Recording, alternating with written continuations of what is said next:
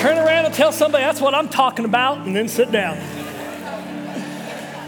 Oh, what a great, great song. Thank you, choir, for your ministry this morning. Well, I want you to turn your Bibles to Matthew chapter 27.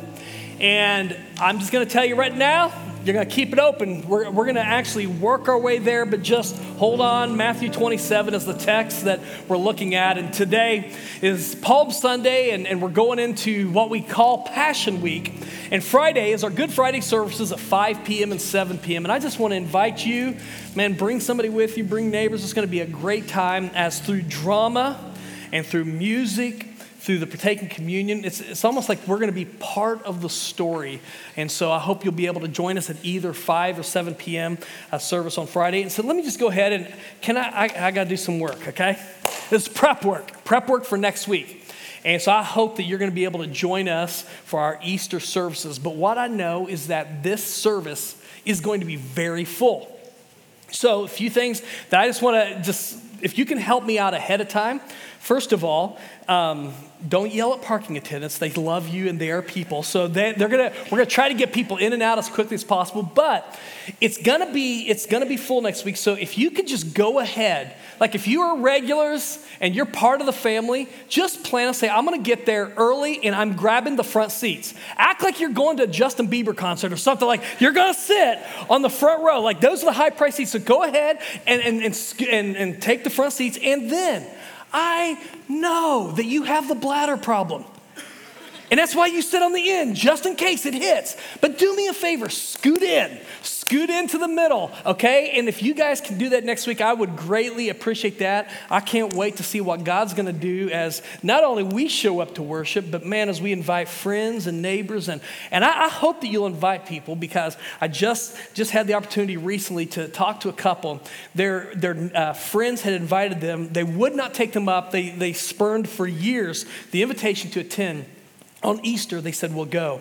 And they showed up on Easter, and God literally changed their lives for all eternity. And that's one of many stories. And so, man, invite your friends, your family. You can invite your enemies. Like, they'll never know what happened. Just invite them, and let's have a great time as we worship next week. Now, I would say this if you are new to grace and you are here, it is so, so good to have you here. And so, I invite you to stop by our Next Steps wall. As you walk into the corridor, you can't miss it. And you'll get information about who we are as a church. You can sign up for dinner with a pastor pastors.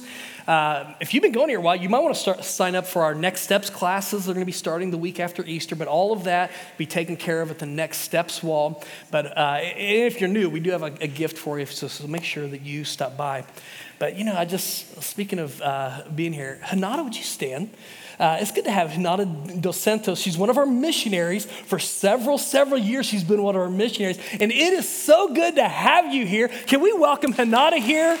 It's so, so good to have you with us this weekend. And, and she's going to be back at our missions wall. So make sure that you, she has an incredible ministry that God has given her and, and uh, to, to Muslim speaking people, literally in, in, uh, in the Middle East. And, and I'm not going to give all the information. Make sure you stop by and hear what God's been doing through her ministry. But Hanana, it is such an honor to partner with you. And we pray for you, support you, and it's good to have you here today. But, uh, you know, we're, we're, we're, jumping in, and, and I, I want to ask a question here at the beginning. How many of you have ever um, had to bring an exterminator out to your house for some reason?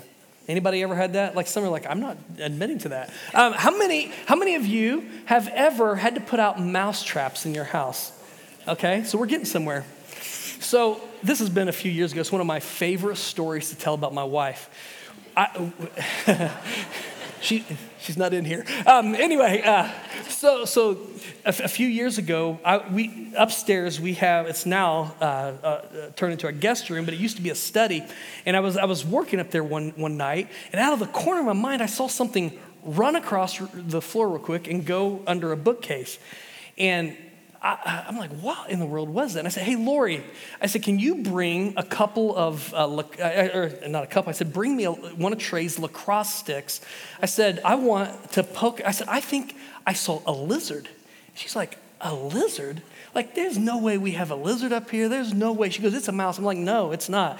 I think it's a lizard. Well, I, so, so she actually is holding on to lacrosse stick herself. Like, and she takes up her position about uh, 20, I don't know, 15 feet behind me. And so I just get down. It's underneath, we had an open space underneath a bookshelf, and I'm just poking with that lacrosse stick. And all of a sudden, what runs out at me is not a lizard. It is a mouse. She was right. I must have seen the tail, but it literally comes right at my face sees my mug and turns the other way and it jumps up on my shoulder, crawls my shoulder, and runs. Because I turn around like it's quick, runs straight at Lori. There's it. Lori's 15 feet behind me. And, and, and listen, man, Lori's never played, uh, uh, she was a softball player, not a basketball player. Dude, she got some serious air. Like I've never seen this. And I, I'm, I, I, I am telling you the truth. I'm not making this up. She jumps, screams, and swings the other lacrosse stick at one time, hits the mouse, kills it dead. Like kills it. And I'm like, By the way, from that point forward, anytime she picks up that lacrosse stick, like I am, I'm sleeping one eye open, but she killed the mouse. But then Lori kills the mouse and you know, I'm like, uh, literally, I'm so impressed. I'm like, I have never seen anything like that. I pick up the mouse and she goes, Get that out of here. You've got to do something. Call somebody. You got, man, put out mouse traps. We've got to deal with this. I'm like, Well, I think you pretty much dealt with it. Like, and I promise you, that was like eight years ago. We have not had a, a mouse in the house since. Like, like in the mouse, uh, the mouse kingdom around the Treasure Valley, word is out. Stay away from the lady with the lacrosse stick. They haven't come back. But her big deal was like, like she's like, I don't want to see that at all. Deal with this. You know, we've all had situations that that maybe that's a funny story, but maybe there have been some serious things. We're like, man, we've got to deal with this. You know, come on, parents. Have you ever had that thing where one spouse goes, you know, one parent goes to the other parent and they're like, would you go deal with your child? Have you noticed that's always your child? You got to deal with this. Or there's a situation that's come up and you're like, man, we've got to deal with this. Well, today, as we prepare, uh, as we walk towards the cross, and we're going to be looking at the cross this morning as we break down. We were in Matthew 26 last week, we're in Matthew 27. We'll pick up a reading here in just a minute, uh, verse 45. I want us to kind of set the stage so we truly comprehend what the cross is all about. And I'm just going to say this as, as we jump in. What I'm sharing this morning is, is literally, it's, it's a message that has shared has been shared probably millions of times since Jesus Christ died. What I'm sharing is not a, I'm not sharing new truth. This is old truth, but it's precious truth. But what I've found and, and, and, and sensed across the years is that even us that have been following the Lord for years, we become so accustomed to the gospel and to the message of the cross that, that we begin, we, we don't do it intentionally, we just take it for granted. We, we, we just, we hear the words, we, we sing the songs, everything's so familiar. We even pray the prayers and we use religious language, not even thinking about really what we're talking about. And I, I want us to pause and, and wherever you have to be, wherever you are, or whatever you're facing and whatever your situation, I want you to listen to this. The, the, the, importance of the cross because if, you, if you're taking notes, if you picked up your sermon guide on the way in on one of the little tables outside the doors or you're on your, your phone, I just want you to write down the big point that we're going to talk about. It has everything to do with the cross. Sin is a problem that has to be dealt with. Sin's a problem that, that, that has to be dealt with. And, and it, you know, it's interesting that today, it, it, it's harder today than ever to preach a message on sin, and here's why. We've so watered down sin, and it's not a big deal in the sense that, hey, you do your life, you live your life, or the, the, the phrase, you know, you follow your truth. Well, there can't be multiple truths, or it's like this, that's impossible. There, there can only be one truth if, you know, truth is truth.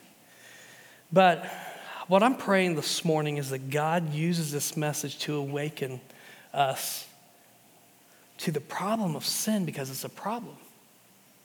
And you know, this whole thing, like you go back to Genesis chapter 3, you go back to paradise, Adam and Eve sinning for the first time. Very first command God said was, Hey, you can eat of any tree here in the garden, just don't eat of the tree of the knowledge of, of good and evil. And, and, you know, the enemy shows up, manifests himself through the serpent. Adam and Eve fall to temptation. They eat of that tree because he's like, Well, he just, you know, the, the enemy said, Well, he, he just doesn't want you to know what he knows and all that sort of thing. And they, they give in. And, and you're like, Well, what's the big deal? I mean, it's just, it's just a, just eating fruit. Like, what's the big deal? Honestly, that's, that's, that's our problem is we, we want it. What's the big deal? But what we know is that just started things in motion. Like, there's never been a time that uh, a person outside of when Jesus Christ walked the earth, there's never been a time that a sinless person has, you know, breathed. Like, we all have wrestled with this. And, and so, while we don't like to acknowledge sin in our own lives, the reality is, we all feel the effects of it. We've all, we've all seen its impact on our families. Maybe we've seen it on our own lives, uh, broken relationships or whatever, because really the sentence for, for sin, it's, it's death. And, and, and that death, yes, there's the eternal death that, that we talk about, but can I tell you that it ushers in death in so many other areas of, of life? And, and that's why sin is a, is a problem that has to be dealt with. But, but we can't really understand sin unless we understand who God is. And, and obviously, in, the, in like 30 minutes, I can't like break down and fully introduce this. But, but the, the reality is, when we understand who God is, we, we understand a little bit more about, about the seriousness of sin. And, and Scripture reveals so much about God. You know, He's loving, He's gracious, He's, He's uh, slow to anger. He's, he's faithful. He's holy. And, and then there's this important attribute that shows up time and time again He's just. So, so what, does it, what does it mean when we say that He is just? Well, in ancient Jewish uh, writings, which obviously goes all the way back to uh, the Old Testament, they justice was never this abstract idea, it was always intricately linked to this idea of righteousness. They, you, you did, not, uh, you did not divorce the two. They, they were always tied together. And, and righteousness simply means doing what is right. And so when we talk about, you know, God's justice, his justice is tied to, to his internal righteousness, his character, which defines everything that he does. And so if I can just summarize what I'm talking about, when I'm talking about uh, God's justice, it's referring to his eternal, constant commitment to always do what is right. Okay, let me say that again to make sure that we grasp this. When I talk about when I talk about God's justice, I'm referring to his eternal, constant commitment to always do what is right.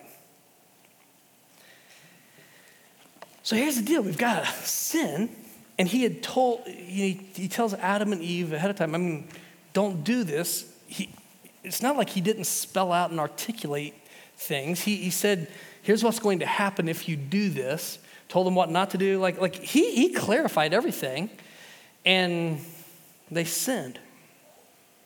And so, what do, we, what, what, what do we do when the expectations have been clarified by someone that's in authority and we still do what, what we want to do? Well, I mean, you gotta face the consequences.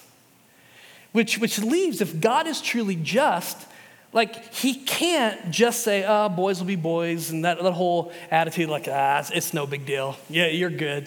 No, he can't do that because he's a holy God. It, it has to be dealt with. And so, his justice has to be served. And so the question is, is who's going to face his, his justice? See, you see what I'm saying? Sin's a problem that, that, that has to be dealt with. And so, you know, as, when, when God chose his people, we read about this in the Old Testament. Um, how, how, can they be his people and they're, they're messed up? Like, they're messed up. Read, read the old, man, read through the Old Testament. Like, some of the, there's some graphic analogies used to describe their unfaithfulness. So, how, how, how can they atone for sin? Well, and this sounds maybe some barbaric to you if you've never been around. It's like, it's so, like, over the top. man, there, there's a blood penalty for, for sin. Something has to die because the wages of sin is, is death. And so there's a sacrificial system that we see introduced in the Old Testament a, it's, it's actually, again, the Old Testament is just a foreshadowing of what is to come. And, and so if you read through, especially like Leviticus, it breaks out all these different sacrifices for sins. You're like, dude, that is over the top. You know, even you get to the Day of Atonement where, man, there's, there's one, one day out of every year where, where you know, there's, there's, there's, there's an animal brought in that bears the sins of the people and it's slain for the sins of the people, but it's like an HOA payment. You know what I'm saying? Like you pay it once, you're paying it again. It's, gonna, it's coming back around. And that's, that's what happened. And so there's this whole sacrificial system to deal to deal with sin. And, and so we, we, the whole point is sin's a problem it has to be dealt with but yet god is just. How, how, how can he have grace and be just at, at, the, at the same time? And so i think it's important that we wrap our mind around how scripture defines sin. Because like if i passed around a mic and said hey give, give me your best description of sin there's uh, a lot of us are going to have a, you know, some different, different uh, uh, descriptions, definitions. And so let's just see what Scripture uses to define this. And so there, there are three primary uh, ways that, that Scripture, even Jesus, the New Testament, describes sin. If you're writing down, write these down. First of all, sin is described as a debt to God. It's, it's a debt. Now, I want to talk primarily to people that um, as, I, as I'm speaking that there's an awareness that either you've been forgiven from sins or there's an awareness that you need to be be forgiven from sins. Like if you're here and you're like, yeah, I'm just here to make mama happy. Like I'm praying that God will open your eyes, but, but I'm specifically wanting to talk to people who are getting this. Okay? And, and so you've either been forgiven, which hopefully will lead you to a place of gratitude, or you need to be forgiven, and I'm praying this will lead you to a place of hope. Okay, so sin is a debt. Okay, so all of us live under the authority of God, whether we want to admit that or not. And so within the word authority is another word, author. All right? You know, you write a book, it's your book. Like, I don't get to sign a book that somebody else authors. I don't get to change that book. Only the author, that's, that's their book. And so we're under the authority of God. He has authored this. And so, again, we don't get to change some things because that, that belongs to God. And so, so get, uh, let me just use a little analogy. So I went to, uh, I was on a business trip uh, at a board meeting, and I rented a car. And so, you know, I got off the plane, got to the, the place, uh, to pick up the car, and they make you sign and check all these different things. Check, check, initial here, initial here, initial here, sign here, decline coverage here, sign here, sign here. And so you get done, and you know you have all this thing that, that you've you've signed. Now the reason they have you sign all those things is because you're acknowledging some things. Whether you read the fine print or not, you're acknowledging the car does not belong to you. You don't get to do with the car what you want to do with the car. What, what you're saying is, even when you decline the insurance, you're saying that if the car comes back and it's not in the same condition it was when you rented it, that you're gonna, you're gonna take care of it. And so, so like when, when I when I take my car run off, like you're not abusing the rental car and just saying, hey, let's just run this guy off the road. I, like, I don't care if I smash the car. No, you probably are actually more concerned about the rental car than you are your own car because you don't want to pay the, the, the, the debt when you bring it back. So let's just say you, you bring it back and, and, and man, there's damage, you had a wreck and, and you declined the coverage, and, and so you owe $10,000. Okay, so $10,000, that's a debt. Um, but man, mo- most of us, like, I mean, it's a debt and we're gonna have to set up a payment plan or whatever, but we're like, we're gonna, we're gonna pay off okay, we can probably pay off $10,000. But when, when, you think of this, where God has given us his, his commands and, and his law, and, and yet we just keep on racking up bills, it's, it's like, like I, I run up $10,000 worth of damage today, and then I'm going to do it again tomorrow, and then the next week, and, and, and tomorrow. And, and, and it's one thing to pay off $10,000, it's another thing to pay off $10 billion. I mean, there, there comes a point where it's like, I I can't take care. There's no way I can repay this. And I know that all analogies break down, break down somewhere, but the, but the whole point is, is what I'm saying is we owe obedience to God. Like, like in, in a very real sense, he, he owns us. And so there comes a place that, that I can't pay this debt. Now, now let me just, I, again, I'm not talking to persons like, yeah, I don't care. You know, just hurry up and get this over so we can go beat the Baptist to Golden Corral. Like, I'm not talking to you. I'm talking to the person that is sensitive about this. When I owe money, I'm the kind of person, it, I can't sleep well. Like knowing that, that I've got this debt and I don't know how I'm gonna pay bills, I stress out. Like I feel the weight of that. Anybody else like that?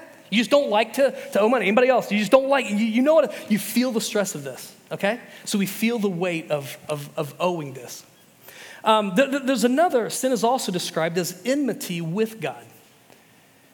Um, James 4 talks about this, uh, Romans 8, 7 ta- talks about, you know, the mind that's set on sin. It's, it's hostile to God. We're, we don't think about this, but there's something between us and God. And, and I think it's important to, to, to just acknowledge God, God's not at war with us in terms of there's no enmity of him towards us. He, when Adam and Eve sinned, did you know? You remember? God still showed up to meet with them. They're the ones that ran.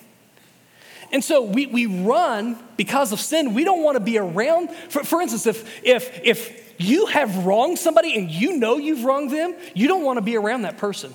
If, listen, I know this because it's happened to me. If, if, if you rip, if, if you've been ripped off, that person doesn't want to show their face around you. It, where you are, they will not be. In fact, I, have watched a person that, that ripped me off. He's starting to walk in uh, to a store, uh, to a restaurant, and sees me there, and they turn around and leave. They're like, you don't be around that person. Well, the enmity is not from, from God towards us. He, he's never violated his covenant. There's never been a thing that he's broken. He's never broken a promise. He is faithful to us. He, he loves us. But the reality is, we are hostile to God. We're the ones that violated the relationship. Now, I know that there's another, like, there are times that we think that, that we should live in this paradise where God owes us, and so He should give us the relationships we want, the, the health that we want. He should give us everything. Like, can't you see the good that I've done? God's just not fair. Now, hold on a second. Man, you and I should thank God every single day that He isn't fair the way that we define fair. Seriously, like if, like if He was fair the way we define fair, none of us are here. God doesn't owe us anything, but God in His grace gives us so much. But here's what I know is, man, when there's something between me and another person, I, I don't like that. I feel the weight of that. There, there's this, this I, I don't like just living in hatred. It does something internally, it twists us. It, it, there's just there's a weight there. Well, sin's not just described as a debt or just described as enmity. It's, it's, also, it's also described as a, as a crime against God. A crime against God. And so let, let, me explain it. Let me explain it this way. So again, God, it's not like God is, is just saying, hey, be good, and He hasn't, he hasn't helped define what it means, what it looks like to live righteously. No, He has, he has given us the law. The law is not a terrible thing. The law is a good thing, the Apostle Paul wrote. What, what it does, the, what it does, it actually just stirs up the evil that's within us. It's like when you tell a rebellious kid, don't do this, and they're like, huh, I think I'm gonna do it. I never thought about doing that. Like my, my I think I've shared this before. My, I had a, uh, a cousin, and she and her brother were staying at home, and before they left, their parents, just being stupid, said as they left, kids, be good and don't put peas in your ears. They had never thought of put, putting peas in their ears. So you know what they did? babysitter wasn't paying attention. They went to the freezer, got frozen peas, and said, Huh, wonder why we're not supposed to do this. One of them had to be taken to the hospital to dig out peas in the ears. Like, like that's what the, the law just, it shows us what is right. And we're like, ah, I, I want to do this. Well, so God's clarified some things for us. And so when, when he said, here's the law, and we break the law, it's, it's, it's a crime against God. Now, okay, I'm an analogy guy. So, when this may or may not be a personal illustration. So, when I'm driving 70 and a 55, and I see the beautiful blue and red lights in my rearview mirror, I don't say, those terrible people, they are out to get me. No, I'm like, oh, busted. And the reason why I say I'm busted is I know that I was doing a 70 and a 55. Can I tell you, one of the best things that you can do when the officer walks up to this has nothing to do with my message. Don't, don't say, don't just try to argue and tell them your, your speedometer's off. Don't lie. Don't say that, you know, whatever. Just say, yeah, I blew it. I, it is what it is. Because really, I, I, I, might be, I might not be happy about it. I might not like it. I don't like getting the ticket. But the reality is, I did the crime. And so there's a, there's a price that, that has to be paid. And so we have these, these three, three ways for us to look at this. And so we have sins of debt, God as creditor. We have, we have uh, sin as enmity, where God is the one who's been wronged. Then we have sin as, as, as a crime where God, He's just, He's a judge. Sin has to be dealt with. And, and so that leaves us with okay, so how are we going to deal with this? Because if God is going to be righteous and just, he has to deal with this. And this is where we, we come to the cross. You know, we have crosses on the wall. You have crosses, some of you, around your, your neck. Maybe you have a cross artwork or whatever in, in your home. What, what is the deal with the cross? Again, I'm not, gonna, I'm not sharing anything new, but I, I want to share this in a, in a fresh way. See, Isaiah 53, the prophet, long before the cross, for, as, as, as, as God is speaking through his prophet, giving us an idea that the cross, the, the necessity for the cross, he writes in, in chapter 53, verse 6 All we like sheep have gone astray. We have turned everyone, not, not some of us, we have turned everyone to his own way. And the Lord, here's a new player, the Lord has laid on him the iniquity of us all. So let's just pause. The him part, there's a, there's a third player in this, this drama. It's, it's so, so and, and like I'm not going to get in the whole, you know, there's God the Father, God the Son, God the Holy Spirit, three in one, three persons. But there is the person of God the Father. There's us as the sinner, Sin's a problem has to be dealt with. And then we have Jesus Christ, the Son of God, the person of, of Jesus Christ. There are three actors, if you will, in this, in this drama. And, and what we've got to understand is Jesus said in John 3, he was sent by God. For God so loved the world that he gave his only begotten Son, that whoever believes in him should be saved. Saved from what? Saved from what we're talking about right here this debt, this enmity, this crime. He said, I came to seek and save the lost in Luke 19 10. He says in Mark 10 45 that, that, that the Son of Man came to give his life as a ransom for, for the many. This is why Jesus showed up. And, and so, what, what we looked at last week, you know, in Matthew 26, now we're going to Matthew 27, we've got the, the, the, the, final supper. It's foreshadowing who Christ was. And he said, From now on, I want you to do this in remembrance of me. And he's telling them this. They don't know for sure what it's all going to look like. He knows what it's going to look like. They leave, they sing a hymn, they go to the garden. In the garden, he prays this prayer Lord, Lord, let this cup pass from me. What cup? Well, the cup of what's getting ready to happen, the cross and what all is going to be entailed there. But he said, Not my will, but yours be done. We know there's the arrest, there's the trial, there's the, the scoffing. He's arrested, abandoned, mocked, beaten, sentenced, and sent staggering up to a cross carrying the beam that he's going to be nailed to to Calvary. And I want us to put ourselves in the story. We're there. It's, we're, we're on, we're on this, this place called Golgotha. And, and they've already, you can hear the noise. It's nine in the morning. It's the third hour as, as, as he gets there. And they've, they've set, they, they would have these stakes uh, because, you know, they did, this is a place where they crucified. They'd have these stakes pointing up to the sky. And, and then these guys would show up carrying the beam they're going to be crucified on. And they would, they would put the beam, to, attach the beam to the stake. And, and then they would nail the, the criminals to this cross. And they're hanging there. And so we're there from, from nine in the morning to, to noon, and, and we're just watching. We're hearing the sounds, we're, we're smelling the smells, we're, we're seeing the sights, and it's overwhelming. And, and, and like everybody's like, man, weren't there some people with him? And it's like everybody's gone except there's one guy, and there's, there's a bunch of women that are, that are there, and everybody else, man, they're making fun of him, calling out, and all this sort of thing. About the sixth hour, and this is where we pick up our reading in, in verse 45. Now, from the sixth hour, this is at noon, the Jewish, the way they mark time. Now, from the sixth hour, there was darkness over all the land until the ninth hour. And about the ninth hour, Jesus cried out. So, for three hours, it had been dark.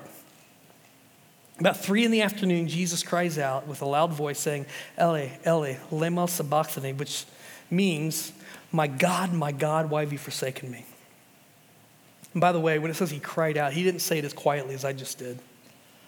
Some of the bystanders hearing it said, This man is calling Elijah, the great prophet. Eli was used as a, it, was kind of a, a, a, nickname that was shortened his name. They think he's calling for Elijah. And so one of them ran, at once ran and took a sponge, filled it with sour wine, put it on a reed, and gave it to him to drink. But the other said, Wait, let's see whether Elijah's going to come to save him. They're looking for a spectacle.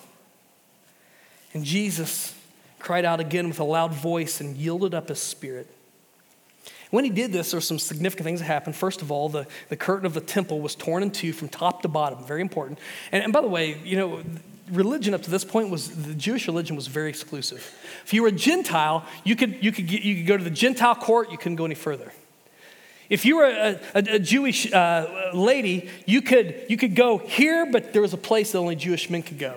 Jewish men could only go so far. In fact, the, the, the, priest could only go so far. And then there was one place that only one guy, the high priest, could go just, just once a year.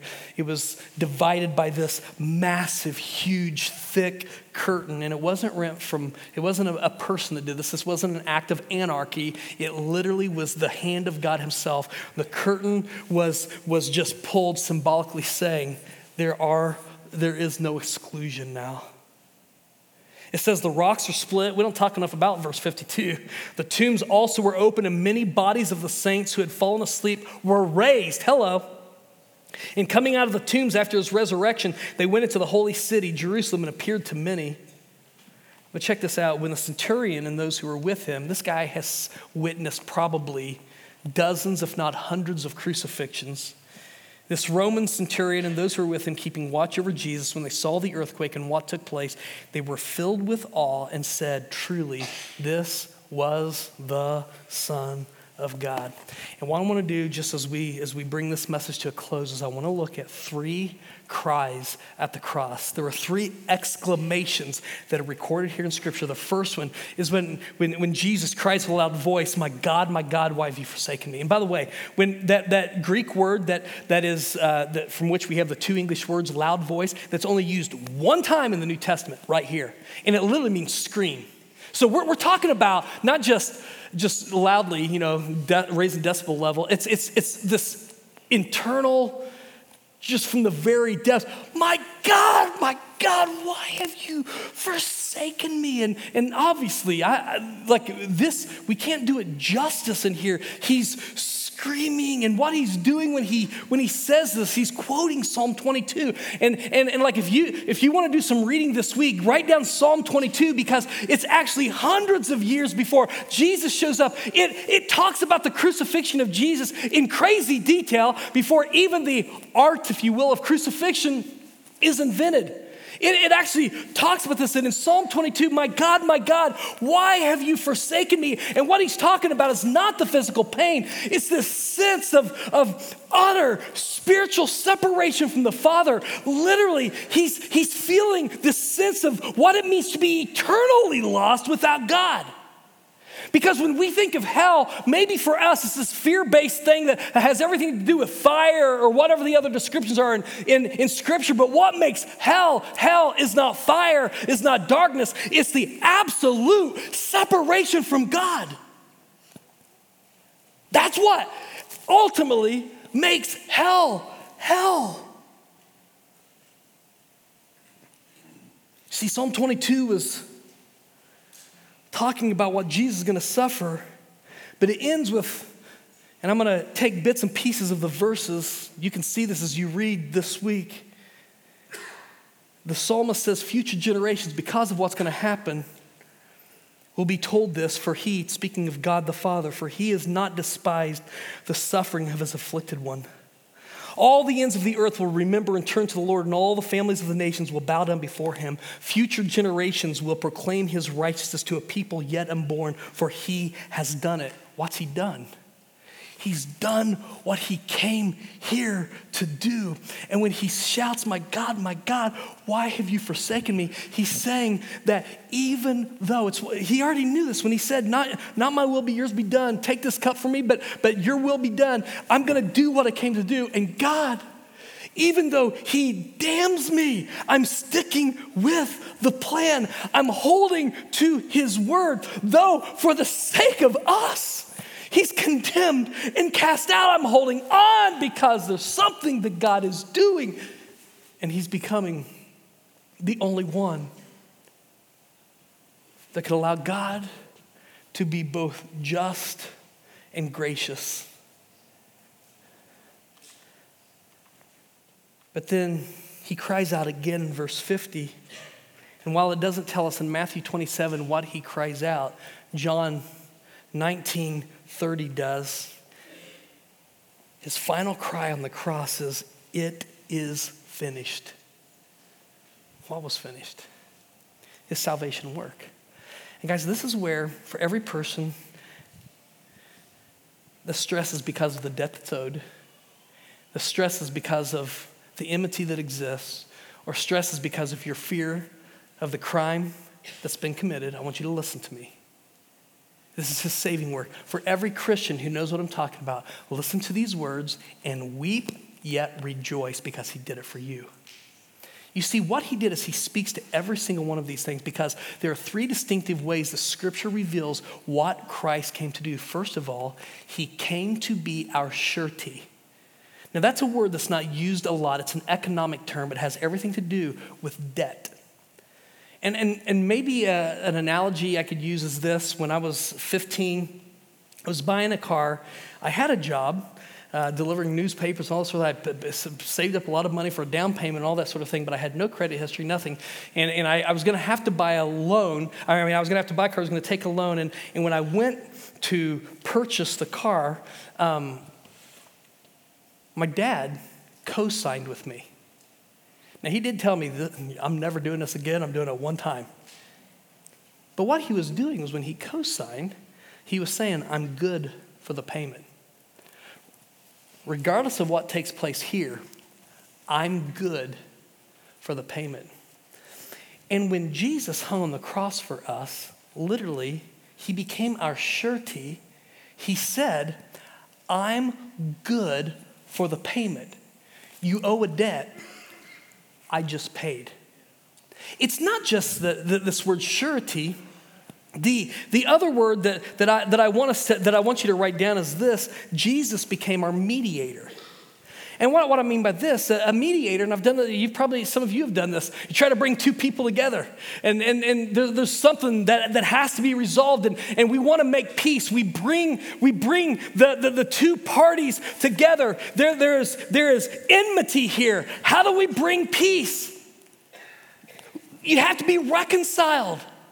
And, and Paul in, in, in 2 Corinthians chapter 5 said that God was in Christ reconciling the world to himself. Christ became the only one that can bring reconciliation, where not only could we know that our debt is paid, but that literally we are reconciled. We're not, we're not just fully forgiven, we are fully reconciled. Amen. We're at peace with God. Jesus became our mediator. But the last word that I want you to write down as we come to a close is this Jesus became our substitute.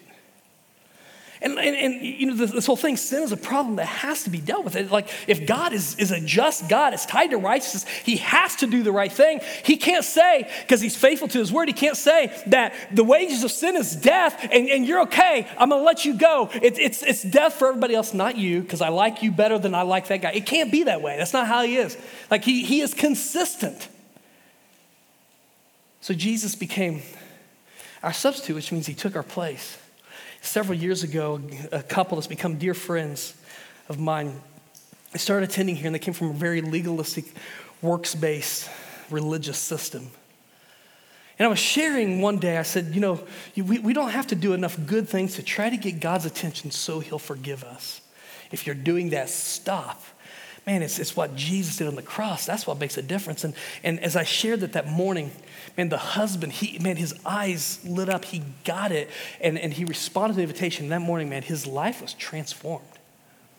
But she, she wasn't convinced. In fact, as he was, he was starting to grow in his faith and he's digging in, she had so many questions. She finally, she finally emailed. She said, Pastor, can we just sit down? I, I don't understand this. It makes no sense to me. And so one, one night she came over to her house and Lori and I met with her for about an hour and a half, two hours, whatever. And we, we broke this down and she's like, it just doesn't make sense. Why the cross? And so I, literally, I, I, had more time, but I, I did kind of what I've done this morning. We just did a deep dive. What is sin? Man, who is God? And all of this sort of thing.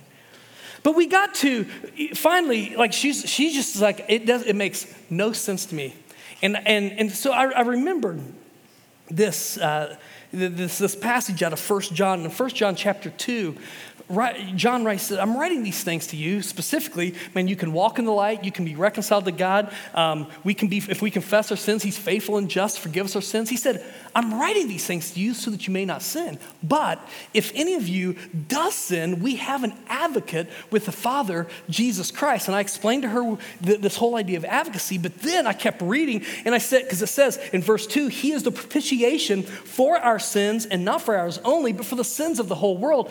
And and I'm like, I'll guarantee you, like, this is a word that everybody skips over. You come to propitiation and you're like, big word, don't know what it means. Keep reading. Like, like we'll figure it out. We just, but we never like break that down. But it is a amazing, cool, awesome, powerful word. What, is the, what does the prefix pro mean? I'm for you. I'm for you. And this whole idea of propitiation means that, that Jesus was for us. When it says that he's our advocate, it means that he is for us. He hung on the cross because he's for us. He, be in propitiation, literally means that he took the wrath of God meant for us. And so he took what was intended for us, he did it for us. And, and the reality is so that we could be reconciled to God. He became our substitute. And, and literally, when I, when I broke that down, I don't know what it was about that, but the lights went on, and she was like, oh, you mean Jesus became my whipping boy? And I'm like, Never heard it described that way, but yes, that's exactly what take place. And man, her eyes filled with tears, and she goes, Why would he do this for me? And I'm like, There's the beautiful answer to this all. Because he's for you. He loves you, for God so loved the world, and not in a general sense, he loved you for every person that, that owes a debt they cannot pay, for every person that is, that is at, at war and you're running and, and you're scared and all of this, for those of you that, that, that have, have committed the crimes, man, that's, that's, he did it for you. So when Jesus cried out, My God, my God, why have you forsaken me? He took that for you. When he said it is finished, he did that for you. And you're like, Well, I thought you said there were three cries at the cross. There were. The third one wasn't Jesus, it was a centurion the guy who got it, when his eyes were open, when he saw what he saw and he'd heard what he heard, he said, Truly, this is a Son of God. And here's the thing for us to fully appreciate and receive that salvation that's been given to us on the cross, we have to begin there. Truly, He is the Son of God. And today, before you leave, I know that everybody wants to get out of the parking lot. I get it, get it, get it. But today, if you're feeling the weight of a debt you cannot pay, if you're feeling the weight of, of being at enmity with God, if you're feeling the, the fear that comes from wondering when God's to, you're, you're afraid that His justice is to catch up with you. I want you to look to the cross. And as long as it takes, we have a team. We will stand here. We will pray with you. We want you to know that today you can walk out of here being reconciled because Jesus took our place. Why the cross? Ah, sin was a problem. It had to be dealt with, and He dealt with it once and for all for you. Father, thank you so much for the beauty of this season. It's hor- horrible in one, on one hand when we, when we read of this, but it's what was absolutely necessary for us to receive freedom. And so, God, I'm praying that today as we leave, that we would understand that what Christ did on the cross, he did for us. And God, I'm praying that salvation would be the reality of someone that walked in here feeling the weight of a debt they could not pay, the weight of enmity with God, or the fear because of the crime they had committed. Dear God, I pray that salvation would take place, that they would repent, that they would understand that Christ did that for them. So, God, as we go into this week, may every son and daughter of yours celebrate the fact that we have this great confidence that is that is anchored in the fact that Jesus Christ is our Savior, our substitute, our surety, our mediator. And Father, for what you're going to do, even as we come back on Friday and, and we remember the, the, the Good Friday service and Easter, God, may this be a time of appreciation and, yes, celebration as we remember what you have done so that we could be forgiven. So, for what you're going to continue to do, we thank you and we pray this in the powerful name of Christ. And all God's people said, Amen. Amen. You're dismissed. See you on Friday.